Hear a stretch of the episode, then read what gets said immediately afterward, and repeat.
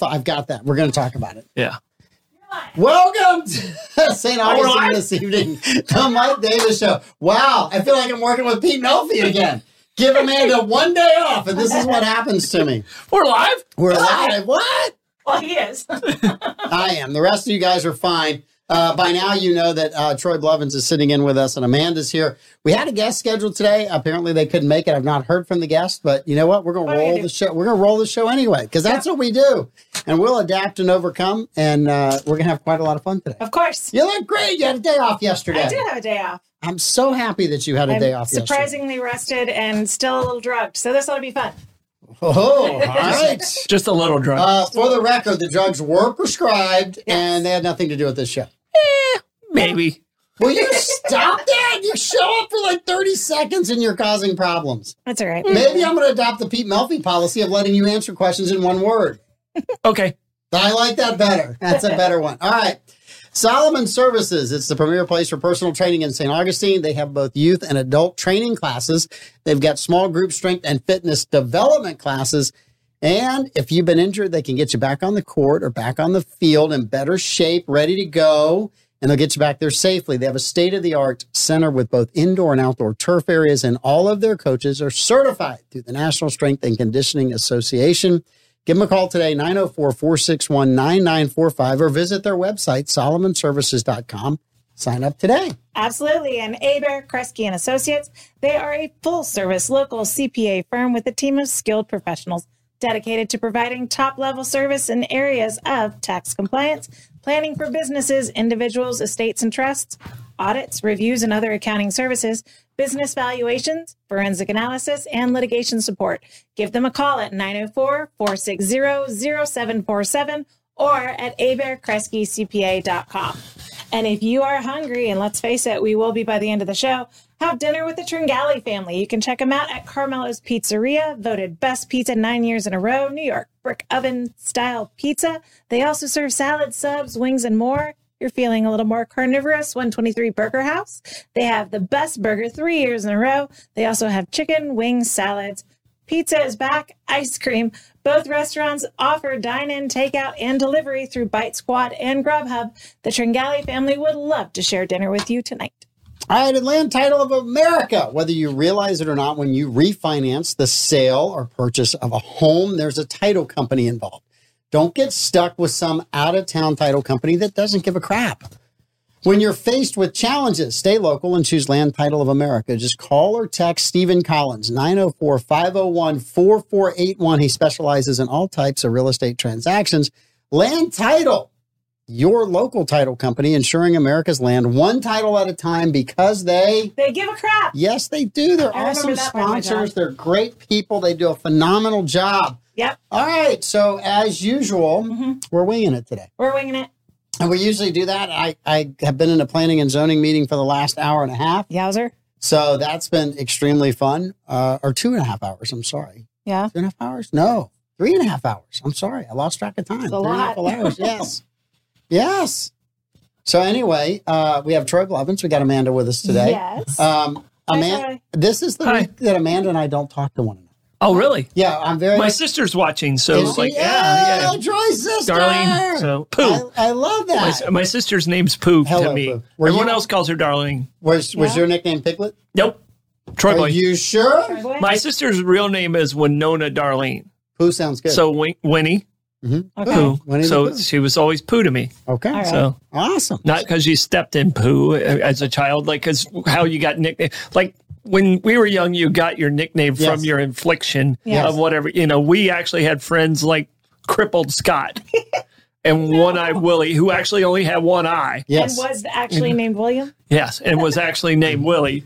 Uh, goodness, you know, ruined his life. we we had a guy named Booby who was breastfed until he was like five. yeah. So right. so I mean we we had nicknames to whatever your weakest moment was. and, and and it was completely okay and we all survived. Yeah. So That was all. yeah.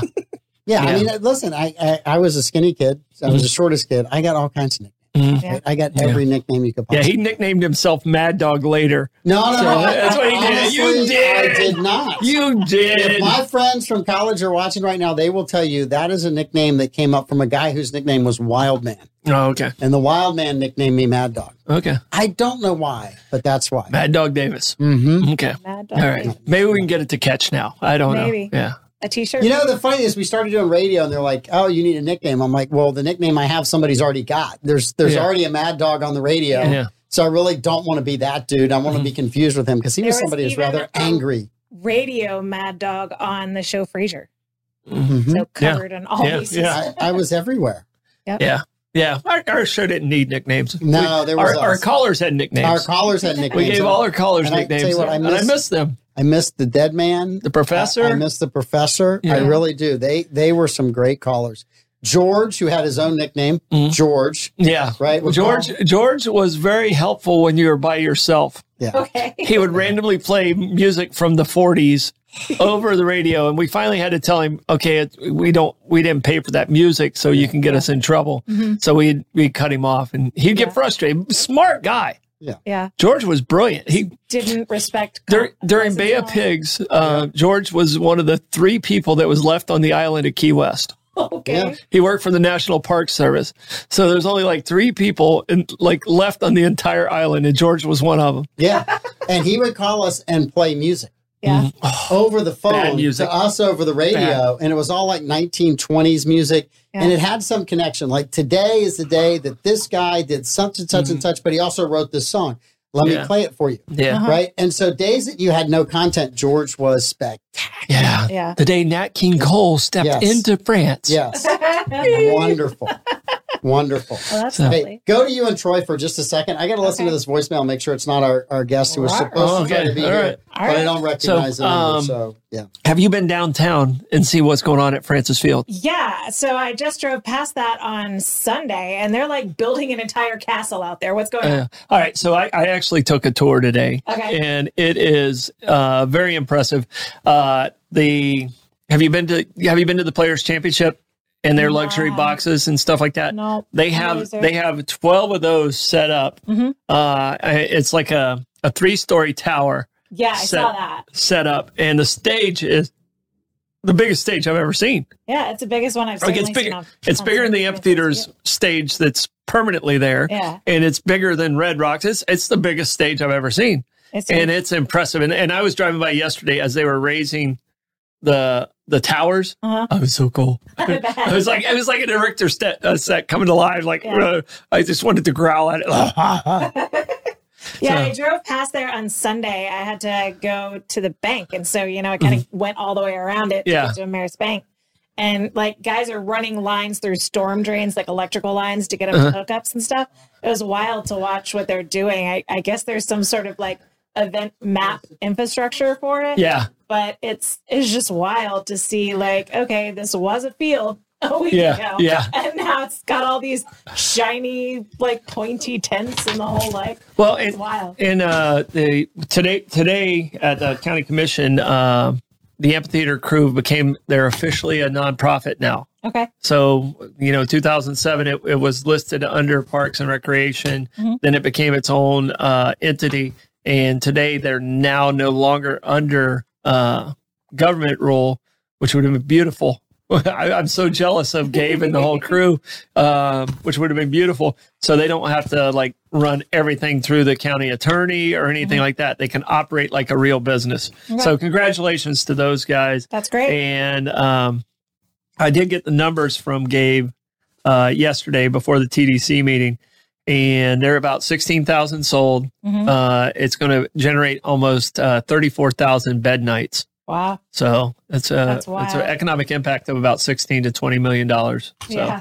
they're going to lose money on the event because it's a first year event, Mhm. but the community, which is what it's really for, because I can tell you right now in the hotel business, Mhm. if it wasn't for this with the hurricane hitting uh, Labor Day weekend, which killed all the hotels, um, we we would have had just nothing in September. It would have Wow. been horrible. So, Well, I'm glad for the hotels. hey, Mike, we have a guest. We have a guest. Did we stall long enough we for do. you? You guys stalled long enough. I think we got it good. Um, we, we roll with everything here. We don't. We, we're just we're kind of easy going with all these things. Um, Is this camera actually on? It is. Okay, it is on. We, we do. I didn't have know if. I needed to do anything. All right. So we're gonna get a quick get, uh, Gerry James. Yes. Right. I want to make sure I'm saying that it's Gerry. Right. Yeah, Not Jerry with a G. okay. Gerry with a G. With Yeah. a G. I read that this morning. I did a bunch of, uh, of research on you, so I was trying to make sure I had that correct. So, wel- welcome to the show. Thank you. Um, Yeah, Jer- Gerry, if you would, can you pull that microphone a little closer to Yeah. you? yeah. Absolutely. I- I- you, you look like the kind of guy who has a coach's voice. yeah. It, it might not always carry that far. Yeah. So Got it. That's all right. Amanda thought you looked like Harrison Ford. Yeah. Well, been told that before. Yeah. Thank you. Bet you. I think he looks more like him now than he does in the picture. but she put the thought in my head.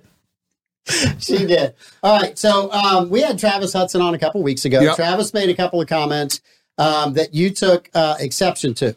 Um, so you called me. I said, "Hey, if you want to come on and refute those, I'm more than happy to have you do that." So I give you an opportunity to do that. Love to sit and talk with you more about who you are and how you got to St. Augustine. Um, I'm not a big throwing mud guy one way or the other, but I honestly feel like you, you need to be able to say what you want to say about uh, about uh, Senator Hutson. So fire away. Yeah, I'm not a big throwing mud guy either, but I am about truth. And uh, that's what I based my campaign on. Um, and I ran against Travis Hutson for uh, state senate last election cycle, which ended in August of 22, the primary election. Um, and uh, throughout that election, starting in as early as February, they were putting out flyers like this, which uh, is a full color, eight by ten, uh, and these there was were there were several of them. Um, here's another one, um, and here's another one, and these kept coming, coming, coming, and basically uh, you see me here pictured with AOC. Uh, look, here's the truth of the matter: I've never voted anything but as a dem- as a Republican in my life. I never voted Democrat in my life. I've always been a Republican um, since I started voting. Um, the only time that I didn't vote for a Republican was with when Rand Paul or, uh, or, or Ron Paul uh, ran against Mitt Romney for the president in the primary. I voted for um, Ron Paul, I believe.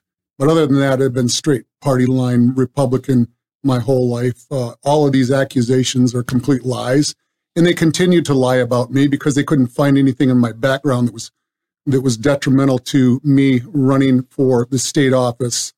And uh, when listening to your program uh, last a few weeks ago, and Travis Hutson uh, stated that I uh, was a campaign contribute. Uh, I contributed to the uh, PAC here that the uh, president, uh, the commissioner uh, uh, of the REC runs, um, and that's uh, what pack is that? Um, so, um, anyway, of course, I would never donate um, any m- money that uh, from my campaign to a PAC. Uh, I received a donation from that pack, and it was and it was welcome um, because uh, it was a conservative pack.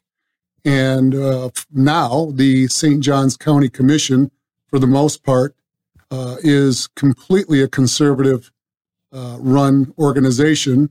Um, they had basically taken it over from the establishment, uh, replaced establishment uh, like people uh, with what I consider to be conservative uh, uh, factions of uh, patriots now.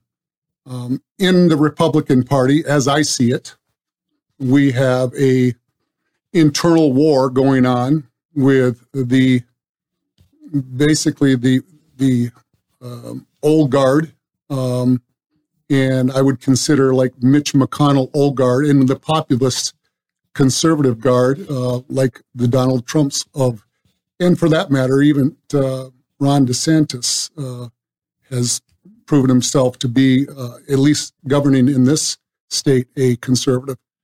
Um, but uh, you have the the establishment, as it were, or the the political class versus the patriot class. And uh, I ran as a patriot, and uh, patriot defined is the love of God, the love of country, and the love of your neighbor. And that is the only reason I was running, not for political gain or for power of any kind whatsoever. It was only for that. I wasn't looking for anything but to put a voice of patriotism within our electorate. And um, so that's why I ran. But uh, this thing that Travis Hutson said that I, I donated to the SPAC was a complete lie, along with the, the myriad of other lies.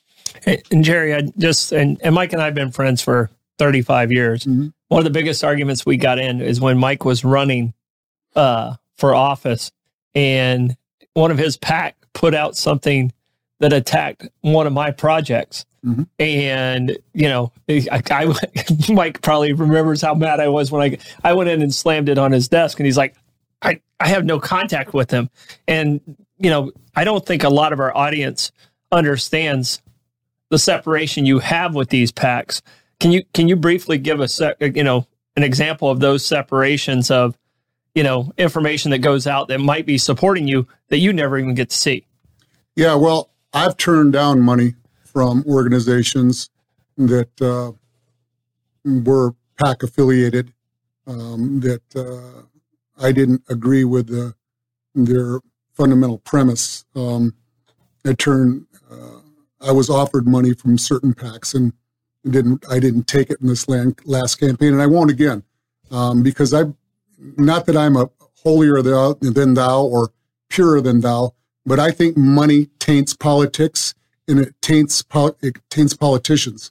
Um, so if you're beholden to somebody because they gave you tens of thousands of dollars or hundreds of thousands of dollars, um, you're basically going to you you're going to pay them back in a political favor somewhere down the line for the most part. Mm-hmm. Now, PACs uh, are Stafford Jones runs most of the PACs in Florida, and we uh, the, he I think he has 97 different PACs as the last count that I that I knew of, uh, and uh, the RPOF, Republican Party of Florida, um, donates into a lot of these PACs, and so does a lot of so do a lot of individual large contributors donate to these PACs for a number of different reasons. Uh, companies, insurance companies are a big donor to a lot of these PACs so that they can't be um, basically affiliated with that certain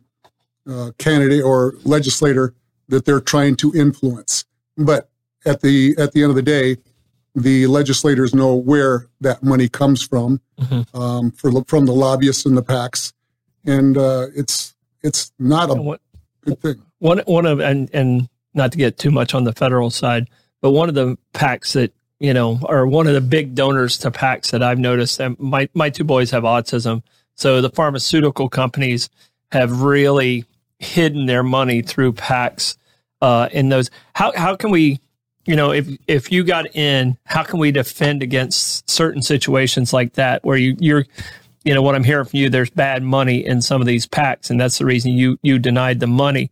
How can we defend and create and one of the reasons we do on this network is we don't accept any political money whatsoever so that we can have both sides in and be in a neutral position. But how how can if you're sitting in there and you're at, you're in that political position, what's some of the things that we can kind of defend against this hidden money that's kind of still hush money or whatever you want to call it? Well, first of all, I want to commend you guys for having me in and being fair and balanced and without influence to uh, a lot of the people that have a lot of money and uh, you're not taking money. That's very, very commendable, and I appreciate it. Um, in terms of uh, we have your question, we have to get a handle on money and politics. This has been talked about for years and years and years.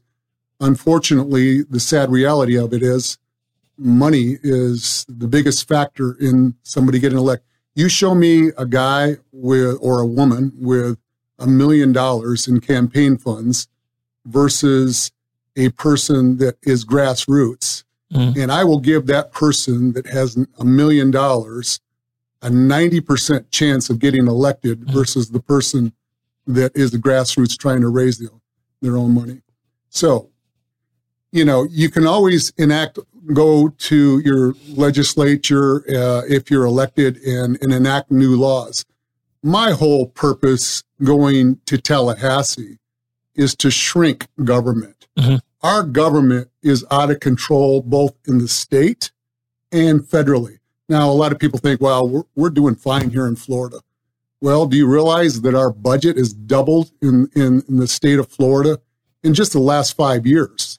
Obviously, we've got a lot of new people coming in. But if you gave me one month in a crew of auditors to go into the state, I could I could cut the state budget myself with my crew 20% and nobody would ever feel it. I pretty much guarantee you that. And it's almost the same situation here with the county government. Today, just today, I went down to, for, I live in Ponte Vedra Beach. I went down for a run on the beach. I sprint and you know, just, and, and then I walk a little bit and sprint and walk a little bit. And I go to park and I was told, well, you can't park here. Why? What's going on? There's dump trucks rolling in there and, and crane bulldozers. Oh, we're doing renourishment of the beach. Well, that's a fancy word for dumping a bunch of sand on the beach when the next big hurricane comes. It's going to wipe all that sand. So it's an endless, perpetual project that they're dumping millions and millions and millions of dollars in that the taxpayers, whether they live in St. Augustine or they live inland, uh, wherever, uh, are paying for the people that have taken the risk, supposedly taken the risk, that live right on the beach and bought that property there. And they don't want their property washed, washed away. Well, I get it. But why should we all have to pay for that? Well, and then that's and I used to be Parks and Recreation director. Right. So uh, uh, I can tell you right now, today, some of the people in Ponte Vedra should be kind of ashamed of themselves because they have their own independent tax that they put on themselves. But uh, Henry Dean fought for some state money that would have saved them money, and now they're mad at him because they feel it shouldn't be balanced. And what they tried to do is the person in North Ponte Vedra isn't going to require as much sand as the person in South Ponte Vedra. So that that group should be paying more because they're it's costing everyone else more. Yeah. And they attacked him for that strategy. And to me, the more service you get, the more you should pay. Well, And and that's that. I mean, that's just not fair. And This is the guy who went after and procured the money for him Right. because they he's trying to do what the citizens asked for, and then they attack him. So shame shame on those people that attacked Henry today. and St. Augustine Beach is a little different, right, than mm-hmm. Ponte Vedra. Yeah. Right? St. Augustine Beach, the Corps of Engineers came in in the 50s and changed the inlet. Yeah. Right. So they, they moved the inlet. So Right. Yeah. the, the citizens here didn't say, hey, we want the inlet. You know, they said, we're moving the inlet. And when they moved the inlet, once they did that, you had tremendous changes to Salt Run, which used to be the main entry into the city. Um, the island that is has been created uh, just south of the of the of the inlet uh, has grown tremendously. If you go look at old maps and look how Yeah. big it is now, um, and the erosion on the beach accelerated at a rate that's unbelievable. we used to have a pier that that uh, you could drive cars under. right Yeah. underneath it, and and uh, the and the beach renourishment that's south of town had a ten year study attached to it. The one that's in Ponte Vedra, it's kind of like they threw it together. Yeah. you know, and, and Yeah. there's a 50 year plan uh, on the one on St. Augustine Beach, and there's sacrificial sand, which, you know, is the sand and it relocates. If you're south of the pier and you're in Butler Beach, you have a dune line now you never had before, but that study's working because they put the time into it and it was there. And we knew it was going to be a 50 year plan. But I can tell you, I, I was, I watched the county commission today and I was, I was sad. Here's a guy who's trying to help them and they basically just bit his head off. So, Well, the other is with the beach. So the the one complaint, right? If you up on uh, North Beach, Vilano Beach, it's a very different sand. There's a lot is. more shell in it than Yeah, is. yeah. Mhm. So the last time they renourished, they took that shell that was in the inlet and they put that down on St. Augustine Beach. You could follow that. My wife and I walk that beach all the time. It didn't take three months for mm. that orange sand to start showing up in the shells all the way down to Crescent Beach. And now, I mean, we have area, and that the, the sand is gone, but the shells are still there. Mm-hmm. There you so go. as a surfer, when you get out of the water, sometimes it's all A little shell. sharp. It's all Yeah. it's Little all sharp. shell Yeah. getting out of there. And I, I don't really I want my white sand beach back. So Yeah. I mean, I'm not gonna lie. Well, and my question is, where does it end? I mean, and w- where do we stop as taxpayers? Mhm. Continuing to put money into a, something that's going to wash away Well, inevitably. And Well, my, I'll tell you sta- from, my a, from, a, statement from a go ahead. tourism standpoint, Yeah. right? So right now they're getting ready to restart another re, uh, a renourishment, and and it all starts around the pier area and then works its way south. Mm-hmm. Right? So in the city of St. Augustine Beach, um, you have tourists show up. The only parking lot is at the pier. That's Sure. the only major parking lot that Mm-hmm. you have. So when they roll out there now and set up at low tide, right? They've got about four or five hours before there is no. I mean, th- that water is all the way to the seawall. I mean, I walk out there to go surfing Mm-hmm. Yeah. and go, you guys There's are no all in the wrong spot in about an hour and a half. You guys are all going to no be trying to figure out where to go. So there's no beach there.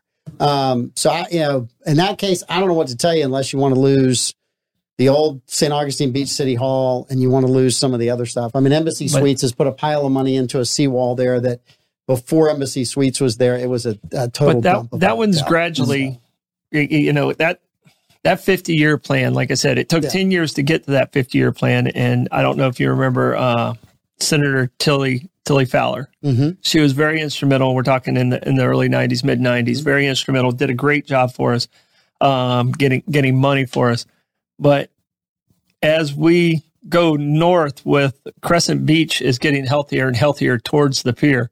I'm hopeful by the time I mean I was 20 something when this uh when this started. I'm hopeful that I'll see the day that we'll no longer need a beach renourishment in that area. But like you said, that inlet changed. We tried to change Mother Nature in the in the late 30s and 40s, and it's always going to bite you. It's always it. going to bite you trying That's to fight exactly Mother right. Nature. So, in 1984, there was a week long northeaster. So we were trying to rebuild the pier. Part of the pier fell in the ocean. The crane, I think, fell in the ocean. And the old inlet opened back up again for about three days. So That's Mother Nature's like, this all- is the spot where Run. the water should be Salt running Run, into yeah. Salt Run. Because at that time, you could drive on Anastasia uh, State Park Beach. You can't do that anymore. Mhm. Um, and you couldn't get up there at high tide uh, Yeah. to the northern end of it. So, yeah, I, you know, all of that's interesting. I, I do agree with you on the, the fact that government is bloated. There's plenty of money within government if you want to go find it and you want to cut it. The problem is trying to get it and find it and cut it. Uh, Troy can tell you all kinds of uh, inside government stories. I think the statute of limitations is done now. Oh, I, I they can't do anything. I'm, Okay. colle- I'm collecting that damn retirement. Okay, all right. Um, So- but uh, but I um, mean, there's all kinds of things that you'd watch and try to see people do to reduce costs, and, and you weren't allowed to do it. my my rule of thumb is if you can't get insurance there, you shouldn't build there. There you go. I mean that's That's exactly so- it. exactly. If you can't get insurance Right. there, you shouldn't build there. And FEMA only protects these two million dollar houses up to two hundred fifty thousand dollars. The thing that's I, I I don't understand the business Right. sense of Right. why because most of these people are pretty smart people. Yeah. Like they're in two million dollar houses. They can't be absolute imbeciles. exactly. and and then they just go and throw money away like that. I, I, I don't I don't get it. So I understand frustration of where it is, but I was on the other side where I was fighting for those dollars too, um, to you know because I'm a property rights guy too, so I understand that also. Yeah, I'm a property rights guy as well. But, Yeah, uh, so you know, um, common sense comes into play. you know, your property rights, you know, end when you're basically asking other people to pay for your property. I mean, uh, there was an old saying my dad used to say, "Your your ability to swing your fist ends at the tip of my nose." Mhm. You know, and so if you're starting to inconvenience everybody else, which is one of the biggest problems that I have with some of the developers here, Mhm. um,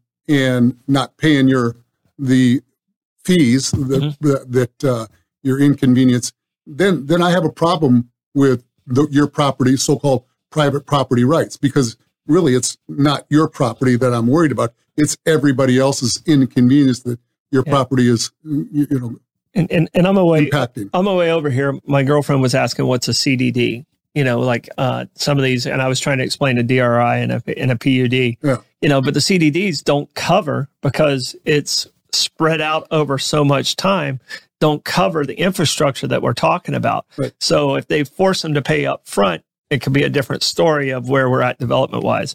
So I got to be cautious because I'm in the development world also. Well, so and look, I don't you know, development's going to happen. You know, development's going to happen, and I'm a constitutional conservative, and and I'm for development, and Mm-hmm. but I'm also for infrastructure prior to to develop. I've seen this play out before. Obviously, I came from Southern California um, over 20 years ago, and uh, I seen that place explode. Um, but the difference that I've seen there versus here, uh, at least in Orange County, is before development happened, they built the roads, they built the sewers, they built the infrastructure, they built the schools, and uh, because they knew the development was coming in. We haven't done a lot of that here. It- the we're running we're running cars at probably 300 percent traffic impact uh, percentage compared to what those roads are or were designed for. Look at 210 right now. It's it's a joke. I mean, trying to get from Ponte Vedra down 210 all the way to uh, you know 95. You can't even hardly, and it, it goes down to one lane. And it's actually eased up since 2020 because so many people are staying home Yeah. since since that. Yeah. So it's actually it actually was at peak at that point, Ah. and it's eased. Believe it or not, it's eased. Even though you can't, You can't it doesn't feel really like see it, It doesn't but feel yeah. like it, but it But- has. But I'll tell you, the new Beachside High School, they Mhm. had to stagger the start times for classes Yeah. because it was locking up 95 and 210. oh, I thought it had something to do with the sidewalks not being complete. No, it, it what I heard it was locking it up, and you you had all these people getting stuck in traffic, and they were like, okay, we're going to stagger some of these start times. Yeah, no, I, I, I, I can say I told you so. Yeah. many, Yeah. many lunches ago, you and I talked about that, Yeah. Mike. So No, no. So, um, you got we got 30 minutes till six o'clock, Yeah. right? So. You want to tell our listeners about you a little bit and where you came from? I mean, I I, Yeah. re- I did a lot of research. I'm a research guy. Yeah. I'm so not. when I wa- he's not. Not. Um, so that he knew your name is is a miracle as we walked in today, right? Well, Um, thank you. and uh, it, it's he rem- forgets me all the time. Um, so you've got a really unique history. I mean, I, did a lot of a, a deep dive. There's a lot of articles on you. Uh, you've had a very different career. I know you're, uh, you know, right now you're a financial advisor, Right. Right. But you, you did a lot of things. You played in the USFL. Yep. Uh, I think then you were a bodybuilder. Yeah, Uh, I'm won the Mr. California Bodybuilding Championship. Yep. Uh, then got into uh, pro wrestling. Yep. Then Uh, then got into golfing.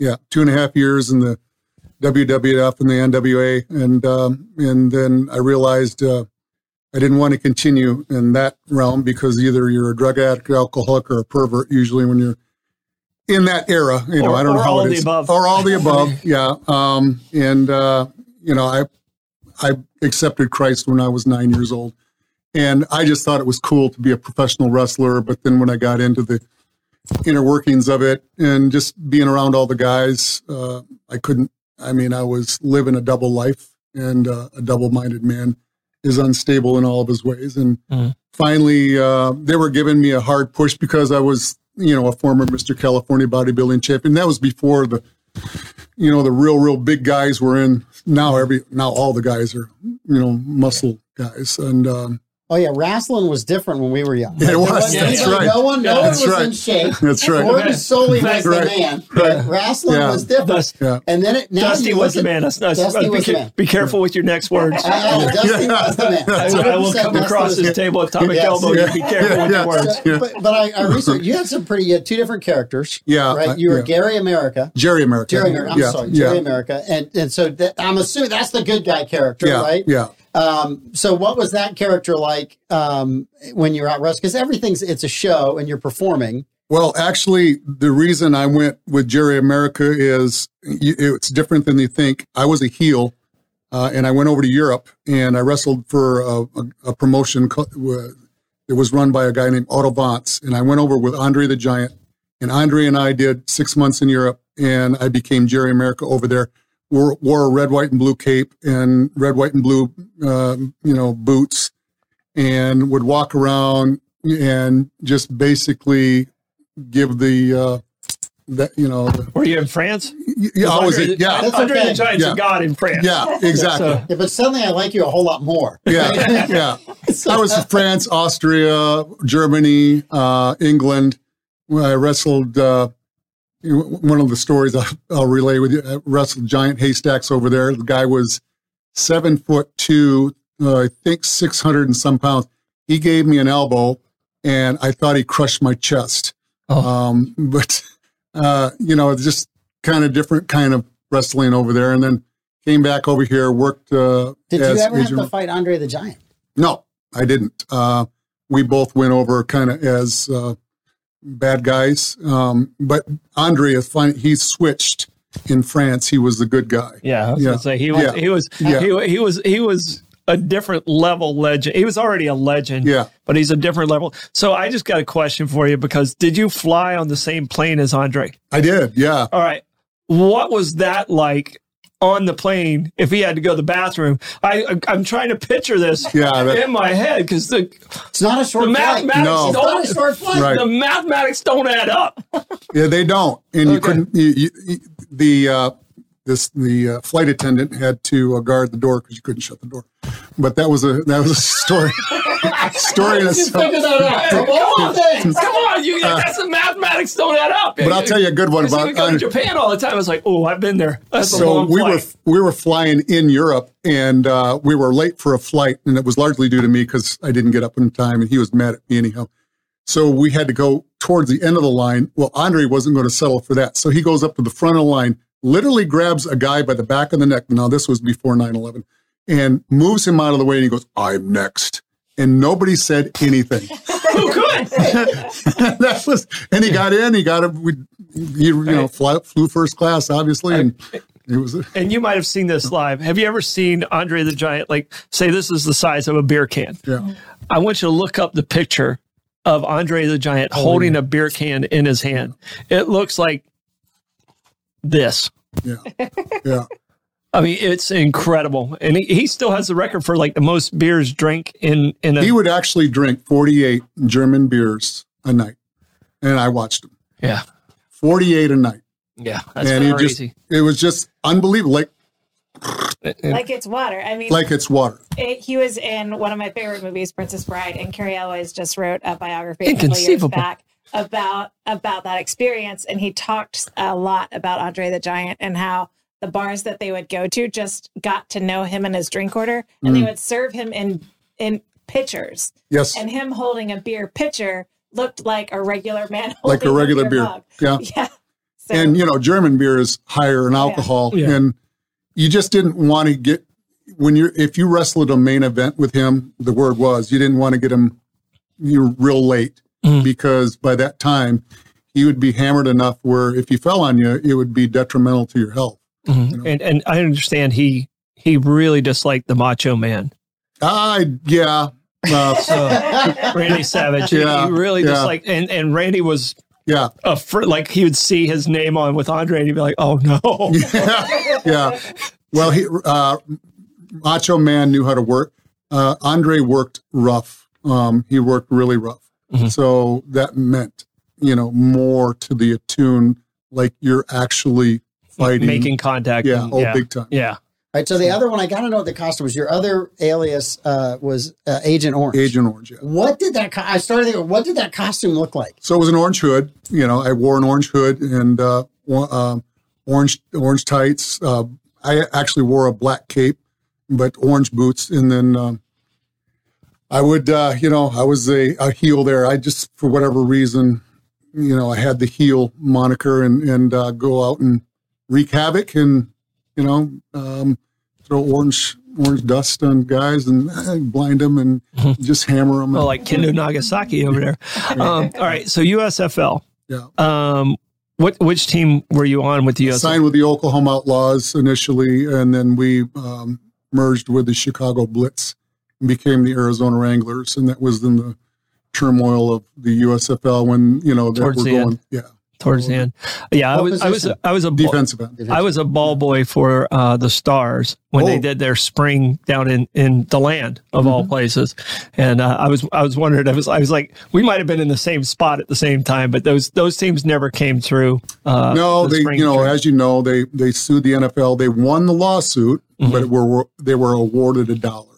yeah So then they, Yeah. they couldn't make it any longer and went broke.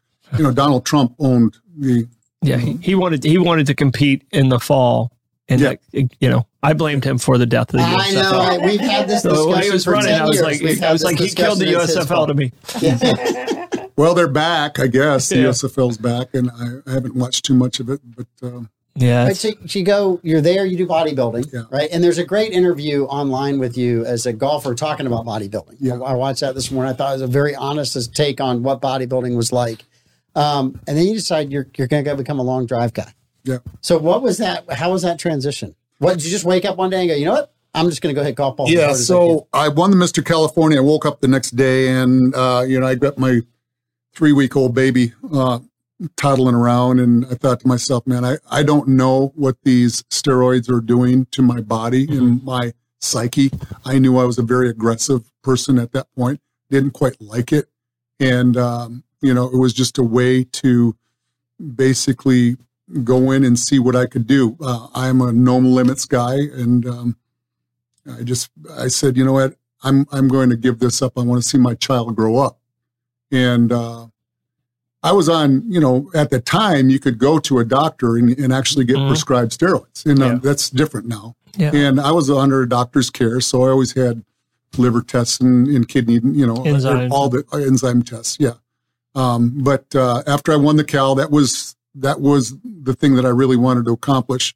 So I started across. There was a driving range across the street, and I started to go hit golf balls, and I was really bad. I sucked at golf, and uh, you had the same coach I had. Yeah, Mike. I was, gonna say, I was like, Yeah. Mike can totally relate to I, that. I- you and I are on the Yeah. same page right now. yeah, and so I said I cannot be this bad at this at something, and this can't be that hard. So there was a kid taking lessons. that was in the paper all the time, and I said, I wonder who teaches that kid, and uh, it, his, name was John Anselmo, and uh, that kid ended up his name was Tiger Woods, Mhm. and so I started to go take lessons with Tiger uh, on the same from the same coach on the same day, and um, within two years I was scratch, and uh, I was within uh, two and a half years I was competing on the mini tours. I was you know playing on the Golden State Tour. And I was just so much longer than everybody else. Somebody said, "Hey, man, you you should go and, and enter long drive championships." And so I did. And uh, the first time I tried it, I ended up taking fourth place. And you know, I got sponsored. Uh, TaylorMade helped me out, and uh, they they still sponsor me today. And um, and I just kept going. And my son now has won the championship in 2017, and he's uh, in the top two or three in the world. Uh, You guys the only father son to win? we are, yeah. I, I That's figure that's cool. a pretty select group. So Yeah. I was I didn't think there was like seven other pair, pairs of father sons that had won. So No, that's very impressive. well, And Jerry- thank you. Congratulations Jerry, about you brought up steroids, and during that era, I mean, I'm assuming we're talking about mid to early early 80s. I, I was playing baseball in the uh, late 80s Yep. when steroids really hit the baseball scene. And some of the guys I was playing with was taking, I mean, they were taking horse steroids. They were taking some really, really bad stuff. It Yep. sounds like you had at least some doctor's advice with, um, I mean, it was pretty much you were taking tests or doc- DECA Yeah. um, you know, they didn't have all the other options that they have today. So- what, what was the, because most of my friends that finally said, okay, I'm done with steroids, they had some scary moment, um, either a heart situation or something. Was there a scary moment or was it just your child like, okay, I can't be this angry person? No, it, it, there was never a scary moment. Um, and it was simply as, as clean as, you know, I feel like the Lord speaking to me and that, hey, I want to watch my son grow. I don't want to hey, take any risk. This, this baby here, I- I'm responsible for this kid now that I've had a child. And, uh, I want to do everything in my power to raise this kid right. And, uh, you know, I had another child behind him and, uh, my youngest. And it was just growing up and being a father. Uh, and prior to that, um, I didn't have any responsibility really. I mean, I had all the money that you could imagine. Uh, a young, I didn't, I, mean, I wasn't rich, rich, but I'd make a, I made a lot of money playing football. I made a lot of money uh, wrestling. It's easy And- to be rich when you're single. Yeah, exactly. So it's exactly. easy to be rich when you're single. That's exactly right. so Um, and uh, you know, at one time I was driving around a Ferrari that I didn't fit in, Uh-huh. uh, yeah, and just because you know your ego. But you know, one thing I will tell every you know everybody knows this: pride goes before the fall, and a haughty spirit before destruction.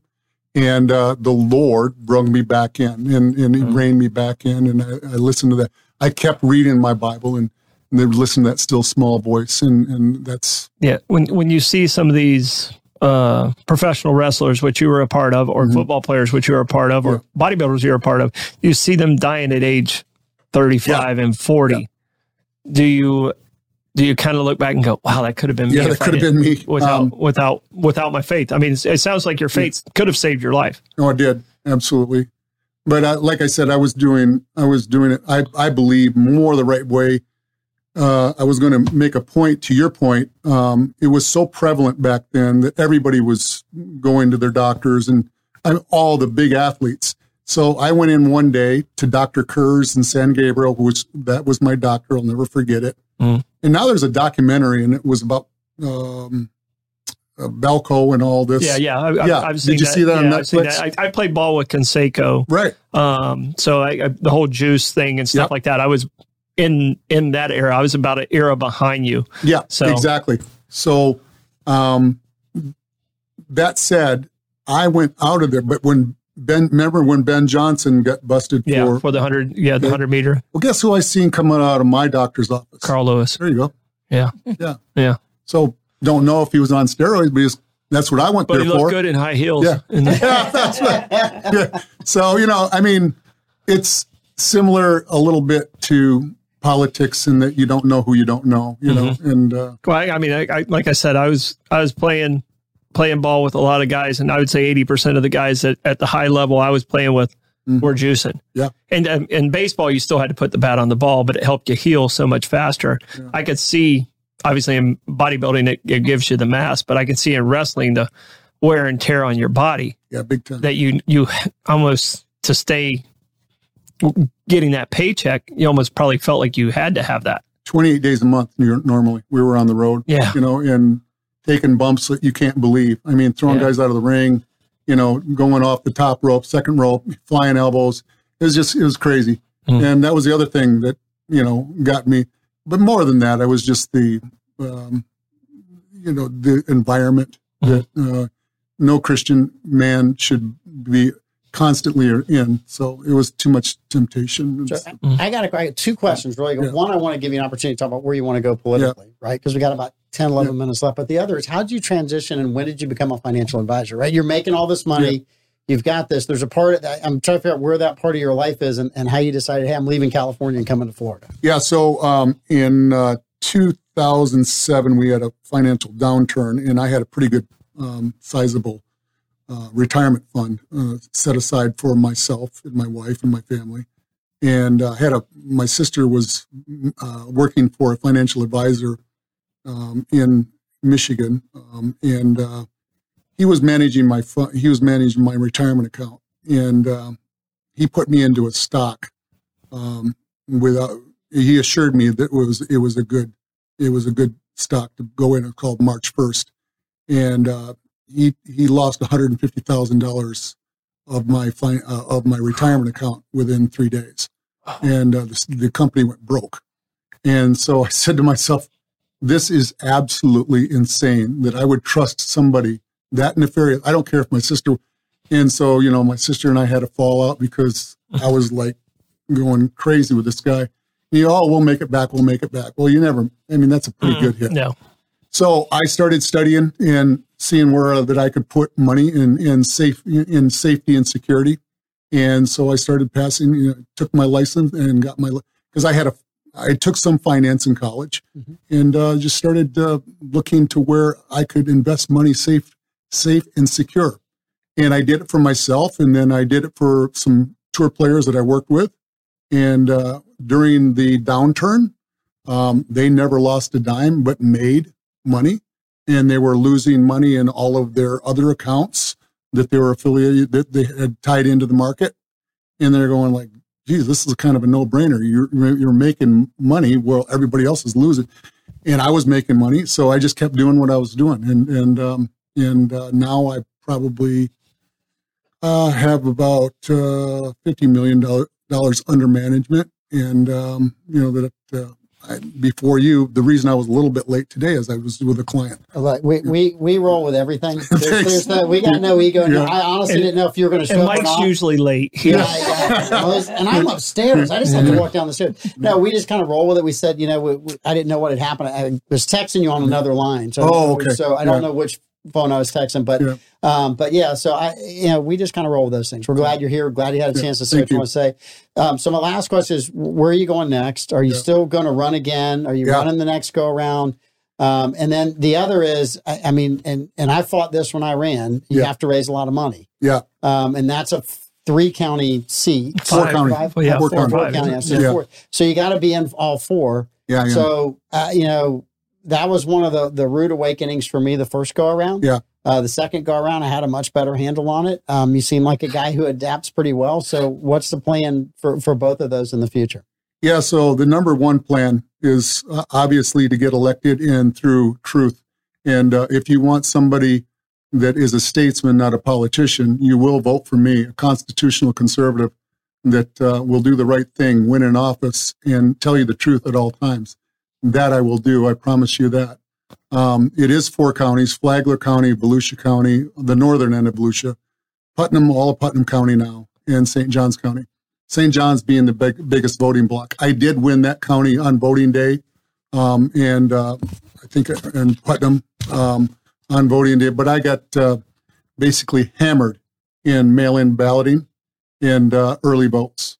So you know, I had to learn some lessons, and uh, you know that's one of my mandates. That uh, if you don't think that there's voter fraud going on, even in this state, which we we're better than most, I have an I have a, you know, and I sent you some information about that. Uh, in to the to, and I'm not calling any of the SOEs in these counties uh, unethical or crooks or liars or anything else. I don't even know if they know what's going on behind the scenes. I mean, I sent you a, an article where they're changing votes now through cellular data, and it's this is happening. I'm you know you would not want to think that it is happening, but it is happening. In mail-in balloting, there, there's not even signature verification on some of these mail-in ballots. Hmm. and so unless we get a handle on our vote, we don't have a constitutional republic. Hmm. We will have a democracy, but not a constitutional republic. And there's a big, big difference. And I'm a constitutional conservative. And uh, we also get have to get a handle on our insurance in this state, in, in the insurance industry in this state. And I understand we have hurricanes and we've always had hurricanes. But why is it now that our insurance is the highest in the nation, both in auto and in home, Mhm. in property insurance? Well, because I can tell you right now, the auto, the knuckleheads who want to collect park their cars right on the bayfront. You see it every storm. Yeah. I mean, you you, you want to see a Yeah. cor- you want to see a Corvette? Uh, go down there, go down there during the storm. They'll park it right on the bayfront Yeah. just so it gets gobbled up. There you go. And that's just and that's hundred percent why our insurance is in Florida is well, so it's- screwed that's up. one of the And reasons. that is, uh, but I mean, that's that needs to stop. Yeah. Um, going back to the uh, election stuff, um, you know, I think technology has advanced beyond because I'm personal friends with two of the four counties supervisors Mm-hmm. of elections, and they're the nicest and wonderfulest human beings in the world. I But agree with. I agree with you. The technology has passed uh, our election process, and that we got to get a handle on that. Yeah. So And you know, it's look if France, if the entire country of France, uh, basically a socialist country, can do a one-day paper ballot vote with, with verifiable ID, um, how is it that the state of Florida can't do that? And how is it that a, a representative, either of the House or the Senate, can't push that and um, write that legislation and and present it in such a manner that everybody else agrees with it. And if they don't, Well, and I do. I, I think Florida. I had Vicky Oakes on last week. Vicky comes on periodically to let Yep. voters know what's going on and, and when things are, are happening and register to vote and all that kind of stuff, right? So I, I think Florida is, is one of the better states in the nation right now. I think they learned from 2000. Um, I'm appalled that Florida can count all their votes in a day, in a night, and be done by midnight. Right. And Georgia takes three weeks. Yep. And Pennsylvania takes three weeks. And Michigan- Michigan takes Michigan, three weeks yeah. right, and Arizona takes three weeks, right? And and for me, I can't prove that there's fraud, but I can prove every time that it goes on, the Republicans always lose. Hundred percent. Right. So I, I, for me, I'm an odds guy, right? Right, You guys, at- get, you guys got to get better at that. I, I, I look, I look at That's the on you. odds and I go, look, if every single time it gets drug out, you lose. Right. Mm. You don't have a lot of faith in the system. Now, you can say that the system is completely corrupt. You can say it's perfect, but you still have to look at that number and go, never once has a Republican won when it gets extended out beyond a mm. period of time. But it's the Republicans' fault, Mike, because it's capitulation with the Democrats. What does the Constitution say? We shall have a one day voting day. Mm-hmm. Okay. How did this all of a sudden get stretched out to through two weeks? Oh, three weeks. And I talked to a, a lady the other, I was knocking doors just yesterday. Well, I like to vote three, three weeks early or two weeks early. Mm-hmm. But, well, you know, I mean, I get it. I mean, everybody loves convenience. Yeah, I But don't- I was don't it like mine. convenient for our forefathers to to rush the beach of Normandy? And and you know, I mean, come on. Well, Folks, that- and- and- we have that argument all the time because he's an early I'm vote an early guy, voter. Right. and I am a day of. I, Right. and I think I had to vote early one time because I had to go out. You were town, traveling. Right? I was You were traveling. I said I got to go and I got to do this, Yeah. and it is convenient and it is easy. Um, the thing for me that I, I am most susceptible to is the ma- is is not the mail in, but the drop box. Yeah. Yeah. Right, the drop box. And is now they the have moved them all indoors. They're all indoors now. So they They're have all moved them. on- I get it, Troy. Here- but here, you know but- what? Even the mail in, they're not verifying necessarily the signatures every time. How can you verify it, it- anyway? I Yeah. mean, well, and, and Jerry, just so you understand, me and Mike play a lot of practical jokes. Mm-hmm. If he dies first, you're mailing his book. no, no, Yeah, no. of course. I'm moving. course. I'm moving his body to Chicago, so he has to vote Democrat. It'll be the first time in his life he's ever. So he Oh, can't die gosh. first. If he dies first, I've he's- got bad friends. Well- I've got really bad friends. Th- Then, then he knows he would be in hell, right? Yeah, Yeah, I know. he, he can't go first. so- Well, like, I, uh, we got about a minute left. Amanda, any questions? Uh, We're kind we of did running- have we did have some comments um, requesting an appearance by Jerry America or Agent Orange to the Florida Man games. Oh, So the Florida Man games. now is putting on the Florida Man games, and they would a lot of our viewers would love for you to show up as Jerry America or Agent Orange. Well, I think uh, Toby Keith wrote the perfect analogy to that. I'm not as good as I once was, but I'm as good once as I've ever been. I wouldn't look as the the same in my uh, Jerry America costume. As, None of us do. no, no, I was going to say today my birthday suit's always wrinkled. that's right. That's it. Yeah, but um, you know, I, just to give you your uh, one last, I am an ordained minister. Um, I do uh, do uh, prison ministry. I've been doing that for the last 13, 14 years, and it's simply because I feel like I'm mandated to do so.